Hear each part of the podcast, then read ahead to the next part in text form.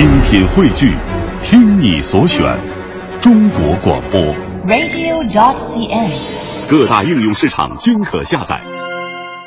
好，这一时间我们首先来关注阿里的换帅啊！中国最大的互联网公司阿里巴巴在昨天晚间的时候发布了公司二零一五财年的第一份财报。财报显示，公司第一季度营收为一百七十四亿元，比去年同期增长百分之四十五，净利润为二十八点九三亿元，同比下降百分之四十八。今年一月，阿里在发布上一份财报的时候，由于业绩没有达到预期，同时遭遇监管风波，公司股价曾经在一天之内大跌百分之十。不过，在昨天公布业绩之后，阿里的股价上涨了百分之七点五，重新站上了八十美元。嗯，财报和股价之外呢，现在阿里的一则人事变动同样是令人关注。阿里宣布说，阿里的 COO 逍遥子张勇要取代陆兆禧成为新一任的 CEO 了，而呃这一次换帅呢，要在五月十号的时候就完成交接。嗯，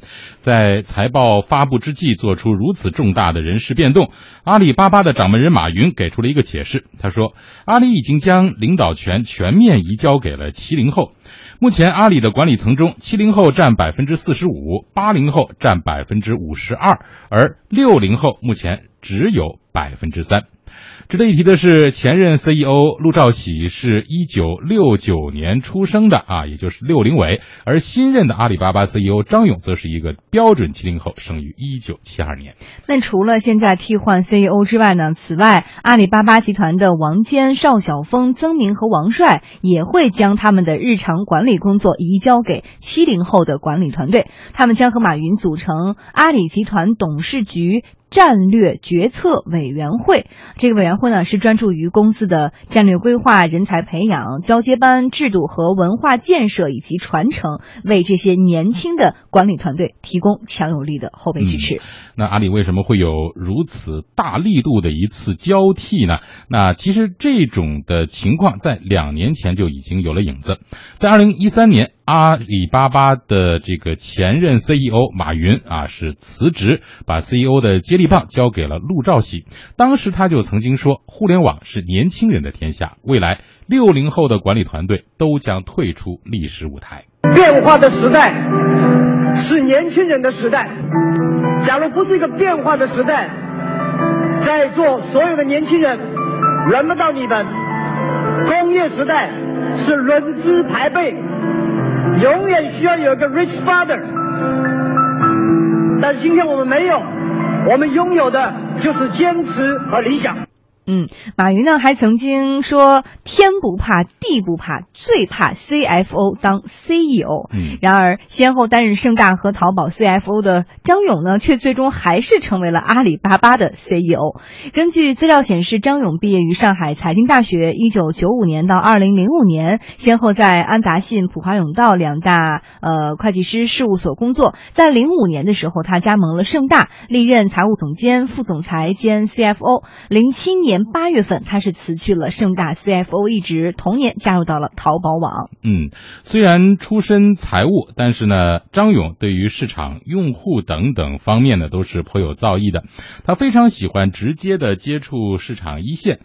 在电商专家鲁振旺来看，张勇能够成为阿里巴巴的中坚，那主要得益于其双十一操盘手的身份。张勇曾公开承认，最近六年他的压力不亚于春晚导演，但是淘宝和天猫的销售额却在年年创下新高。这些创纪录的数字也让逍遥子张勇在阿里巴巴的地位一路攀升。在马云辞去 CEO 职位的时候，其实当时张勇就已经成为了有力的竞争者之一。整个阿里过去的商业模式，除了 B to B 之外，实际上就是淘宝。但淘宝的这个盈利能力比较弱。张勇他就是通过双十一啊，这个一波一波的拉动，能够把天猫呢做成中国最大的一个 B to C，然后让阿里的盈利能力啊变得非常的可观。这个的话是一个整个阿里转型的一个核心，这个我认为是一个关键吧。嗯，昨天呢，在宣布换帅同时，马云也给他的新任 CEO 张勇立下了一个大的任务，那就是五年之内，也就是在二零一九年阿里成立二十周年的时候，阿里要成为实际上第一个平台销售过一万亿美元的公司。鲁振旺表示说，对于张勇而而言啊，这个任务并不轻松，尤其是在面对京东和唯品会这些年来飞速成长的竞争对手的时候，还是很有压力的。阿里现在的对手比较多，包括京东啊、唯品会啊这些对手，其实成长的越来越快，对阿里造成的威胁也越来越大。所以说，上一上台的话，还是要怎么能够增强这个阿里在未来的一段时间的一个竞争力。好，呃，那我们也请教一下李欣啊，呃，这一次的这个换帅啊，那么表明了马云的一个什么样的态度？那比如说此前呢？呃，我们听到媒体报道，马云也曾经先后对于阿里也是敲过一些警钟，说我们不是一家大而不倒的公司等等啊，甚至他还取消了年底给员工发的这个红包。所以呢，这次换帅的背景是不是不仅仅是有他自己所说的，说让这个年轻人全面来接掌，会不会也是说对于目前的这个团队，他的这个表现和马云的这个预期其实还是有一些差距的？会不会有这个因做的不够？哎，会不会有这样的一个因素？嗯，呃。这个呢，按常识而言呢，嗯，这个公司做到一定规模以后，最后会归结到，因为业务也不重要，对吧？市场也不重要，最后肯定是人的问题，就是这个人跟人之间是不是经营理念相同，是不是有一些这个业绩的评估，这个肯定是一个前提。但是在我看来呢，阿里的这一次换帅呢，可能这方面的因素不是一个主要因素。那有几个方面可以看，第一个呢，就是陆兆禧接任 CEO 之后，其实呢，阿里在美国上上上市，然后呢，有很多新业务啊并购，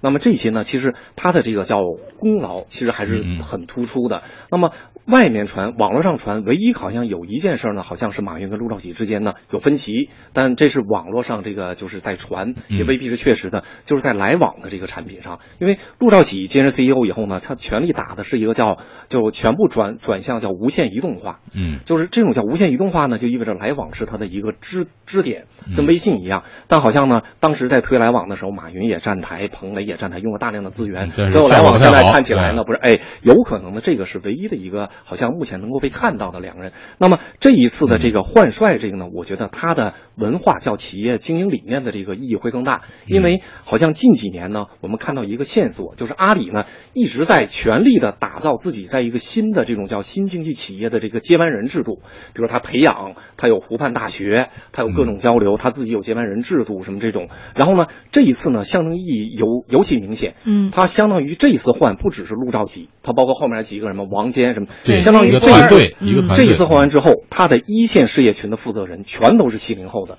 那你看陆兆禧是六九的，嗯，然后张勇是七二的，就差一年，差一年也不行。这个中间呢，这个叫企业文化象征的意义就很明确。那么我们曾经在私下里还开玩笑，这么一做完之后呢，有几个公司会很郁闷，比如说百度。李彦宏是六八年的，那哎，那你看我他阿里人说，你看我们这个啊，我们六零后已经不在前台玩了。像你这个李老板你还玩了？雷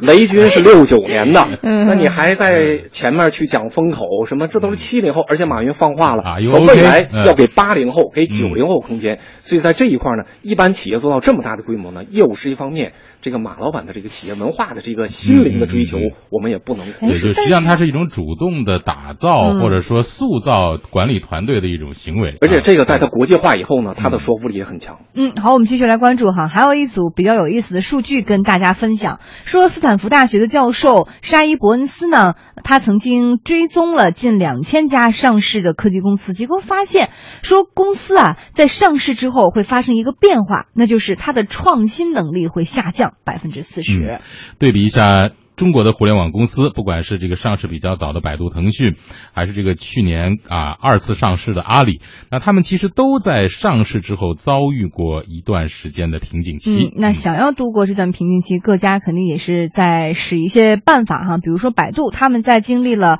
百分之百以上的高速增长之后，遭遇这种转型的阵痛。李彦宏就直接说，现在百度有大公司病，那会儿不是要呼唤狼性嘛哈？嗯，他是有这样的一个方法。对，呃。腾讯在和三六零进行三六大三 Q 大战的时候呢，股价也曾经出现过大跌。当然呢，这两家公司在最关键的时候都进行了一次深刻的变革。那比如说，百度 CEO 李彦宏在接受媒体采访的时候就说，通过牺牲利润换回时间和空间，才能够重新让百度实现向移动互联的转型。我不知道有多少人就是关注过百度的财务报表。我们上市公司啊，每个季度都会披露我们的这个财务报表。最近的一次财务报表是披露的是二零一四年第三季度的。嗯啊，第三季度的财务报表，我们的利润率啊，出净利润率是百分之二十九。嗯啊，也就是说，我每一百块钱的收入呢，有二十九块钱利润利润。